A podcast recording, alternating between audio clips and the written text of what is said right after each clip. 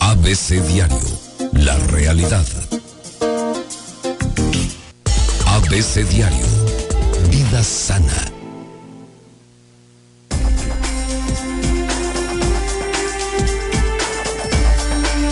Doctora Irma Quintanilla, buenos días de nuevo.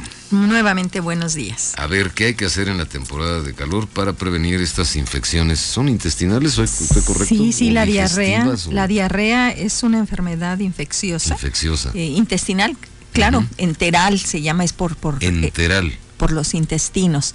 Y también cuando está involucrado una gastroenteritis, hay Ah, vómito y hay diarrea. Por eso es enteral, por eso es enteritis, porque es una inflamación. Es una inflamación y con el despeñe diarreico. Despeñe diarreico. Así es. Fíjate que las... Que las puede ser mortal, ¿verdad? Claro que puede ser mortal. La diarrea es una enfermedad infecciosa producida por virus, por bacterias, Sí. por hongos o parásitos que afecta principalmente a niños menores de 5 años. Sí. Mundialmente es la causa de 4.5 millones de muertes infantiles anuales, Uf. de los cuales el 70% ocurre por deshidratación, que es la complicación más O frecuente y es grave. la diarrea en sí. Eh, la complicación ¿Cómo se le llama eso? Pues es una complicación. Es una complicación, La sí. deshidratación, Pues sí. definitivamente. ¿Por qué? Porque sabemos que el agua es el principal componente de nuestro cuerpo Sí. y posee el 75% los bebés, fíjate, Ajá. cerca del 65% en la edad adulta. Es importante que sepamos que esta diarrea es evacuaciones frecuentes, Sí. sueltas o líquidas, en el cual existen pérdidas de sales. ¿Qué principales sales o electrolitos? El sodio, el cloro, el potasio, el bicarbonato, que son importantes para mantener el estado de hidratación. Sí. La diarrea es el síntoma de infección de este- del tracto digestivo ocasionada, como ya lo dije, por virus, bacterias, parásitos. Hay un problema también de gastroenteritis. Nuestro cuerpo es muy sano. Hay ocasiones en que tú comes algo y si tú tienes las defensas suficientes, tu cuerpo dice, a ver, esto no me sirve y te provoca vómito. Y, y la diarrea para expulsarlo. Y malamente la gente entonces toma un antidiarreico como para tapar y está impidiendo que salga que salga el agente causal. Pues el veneno. Así es. Entonces, o el vómito. Entonces, de verdad, nuestro cuerpo, nuestro organismo es muy sabio y a través de estos mecanismos va a compensar. Sin embargo, estamos hablando que en los bebés y en los adultos mayores tienen más probabilidades de que estas diarreas en rápidamente les ocasionen deshidratación.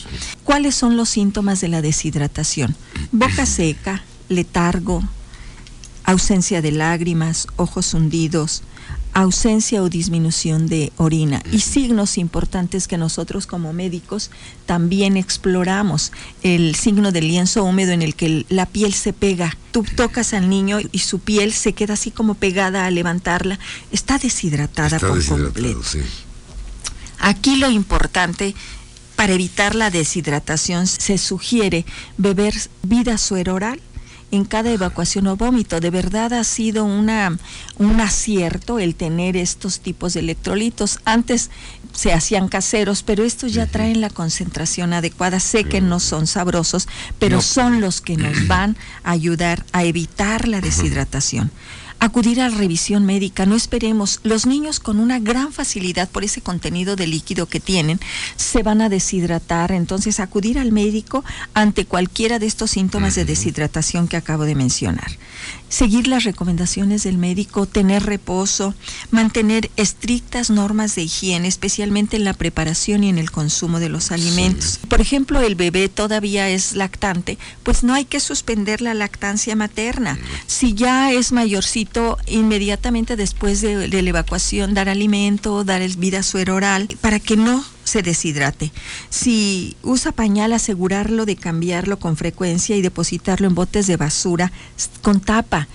La medida de higiene más efectiva va a ser el lavado de manos frecuente con agua y jabón. Sí. Al llegar de la calle, antes de preparar alimentos, antes de consumirlos, después de tocar alimentos crudos, después de ir al baño o después de cambiar los pañales al bebé. Sí, Esa es como el estándar de oro de la higiene. claro, para no contagiarse. Así es, así es, definitivamente. Sabemos que la fuente de, de infección es feco-oral, es decir, eh, van al baño, tocan esto, los Sí. pañales o algo, a la mano se contamina y después a llevarlas a la, a la, a la boca. a la boca y te contaminas. Exactamente.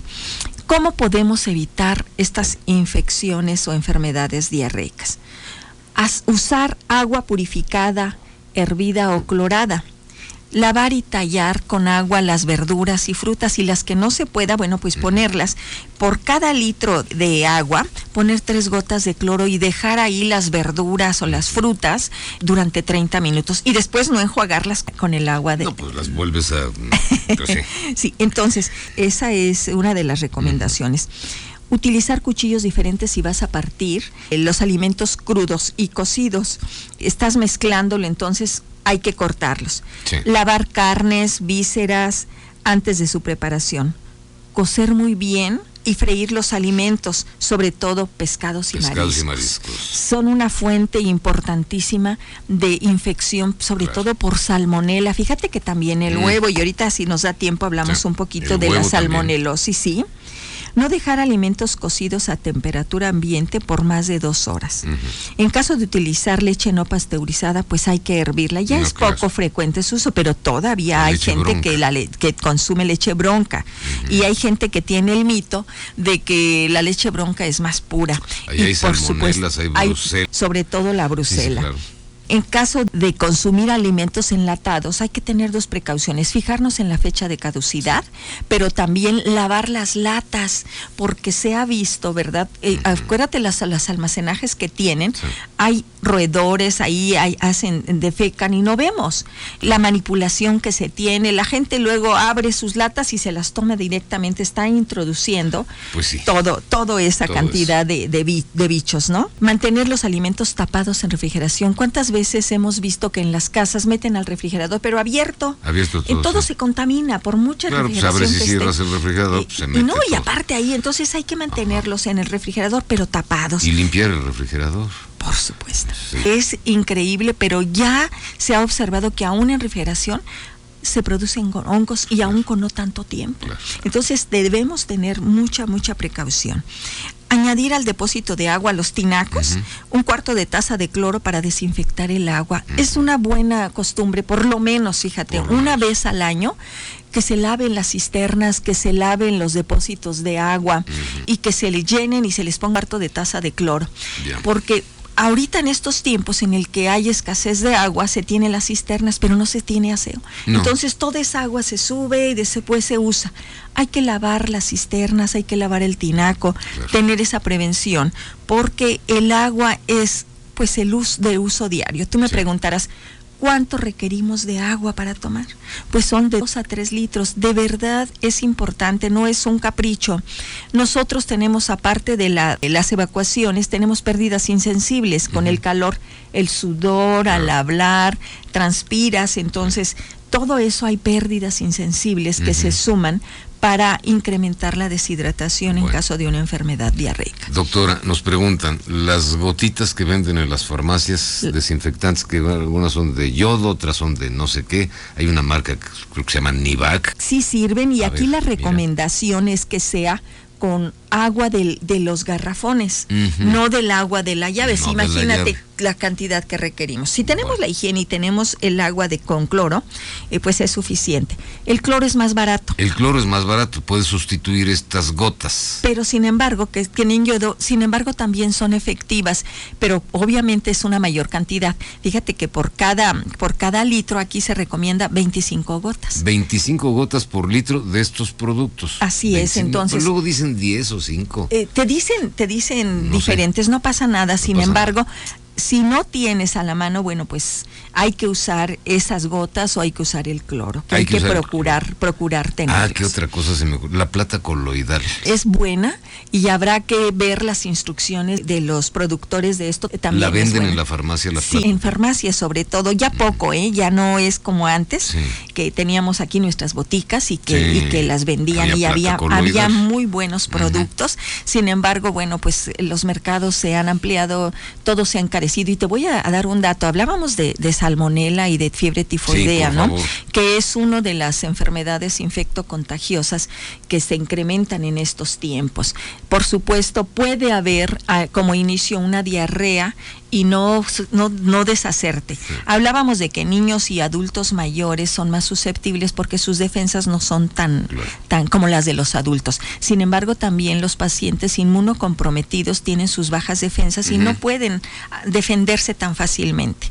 Entonces, en este caso de una infección y sobre todo si nosotros paramos esa diarrea, bueno, pues dejamos ahí también a la salmonela y haces todo su trabajo, va a, a irse a al vaso, al hígado y damos Ahí se esconden, ¿verdad? Ahí se esconden sus reservorios, ahí están y, y, nos van a dar datos de fiebres, sobre todo fiebres vespertinas, cansancio, una cefalea importante, si no lo pescaste en el, con el cuadro enteral para dar el tratamiento, bueno, pues después hay que hacer, mandar a hacer unas reacciones febriles. Eh, la salmonela, haz de cuenta que es un, es un bichito que tiene ovaladas sus extremos y tiene unos pelitos. Entonces, eh, la salmonela en el cuerpo guarda de sus toxinas y cuando nosotros hacemos las reacciones febriles hay algo que se llama el tífico O y el tífico H. El tífico O es el que el del soma, el del cuerpo y es el que nos habla de una enfermedad activa. Por supuesto, el médico es el que debe interpretar. El tífico H es el que guarda la huella inmunológica si tú tuviste pero hay niveles de dilución. Por ejemplo, el tífico 1 a 160 nos está hablando de una enfermedad activa.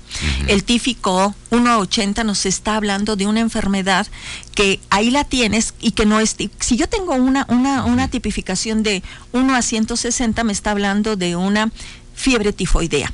Pero si tenemos una tipificación de 1 a 8, del O, tífico 1 a 80, me está hablando de una salmonela. El tratamiento, a final de cuenta, es el mismo y requiere de tratamiento. Tífico. El, eh, el la salmonela tifi es, es, la, es la productora de la fiebre tifoidea o de la salmonelosis. ¿Son dos cosas diferentes, salmonelosis o tifoidea, o es lo mismo? Mira, es producida por el mismo bicho. Por el mismo bicho. Pero nos está hablando todavía de, de niveles que para tipificar uno, el tífico de 1 a 80, salmonela, de 1 a 160 tifoidea. tifoidea. Entonces, sí es muy importante acudir al médico, porque hay gente que dice, ah, ya se me quitó la diarrea, no pasó nada. Sí, pero ¿qué crees que es cíclica?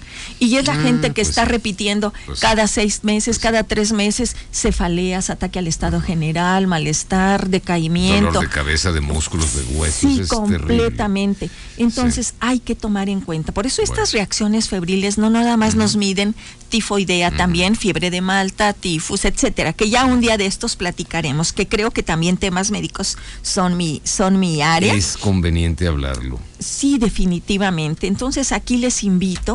Ay, te comentaba de las boticas. Fíjate que el tratamiento específico para la, fiebre tifoidea es, se llama cloranfenicol, que es el cloromicetin. Pero ¿qué crees? Ya no se encuentra. ¿Por qué crees? Porque es muy barato. Ah, la cosa es venderme caro, ¿no? Fíjate que ya no lo producen por lo barato que es que es. y sin mm, embargo, era el tratamiento de elección. Sí hubo mucha mucha este, información, ocasionaba anemia plástica, pero en mis 30 años que trabajé en el Instituto Mexicano del Seguro Social como trabajadora, pero también como residente o como interna, un solo caso un solo caso de anemia plástica por este cloromicetin no vi.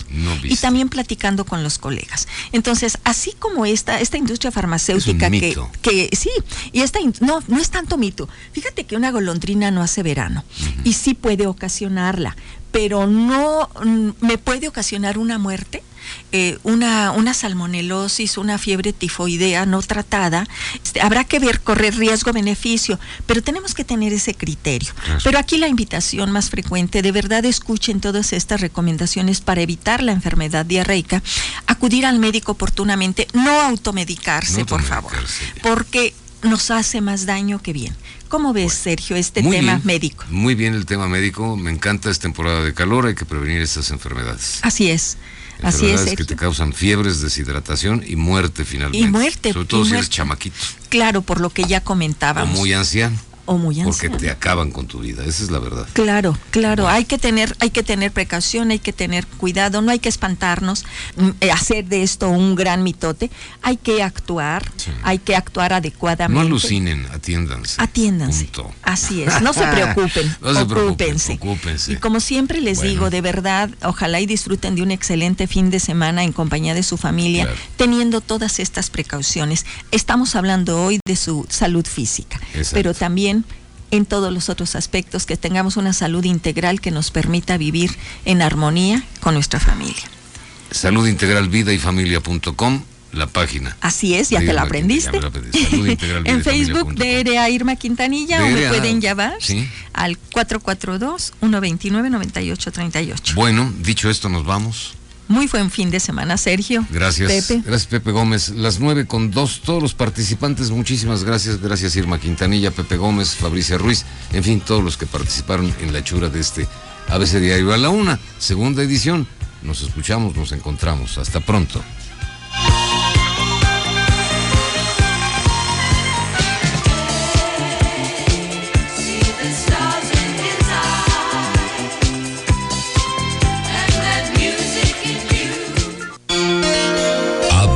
Diario.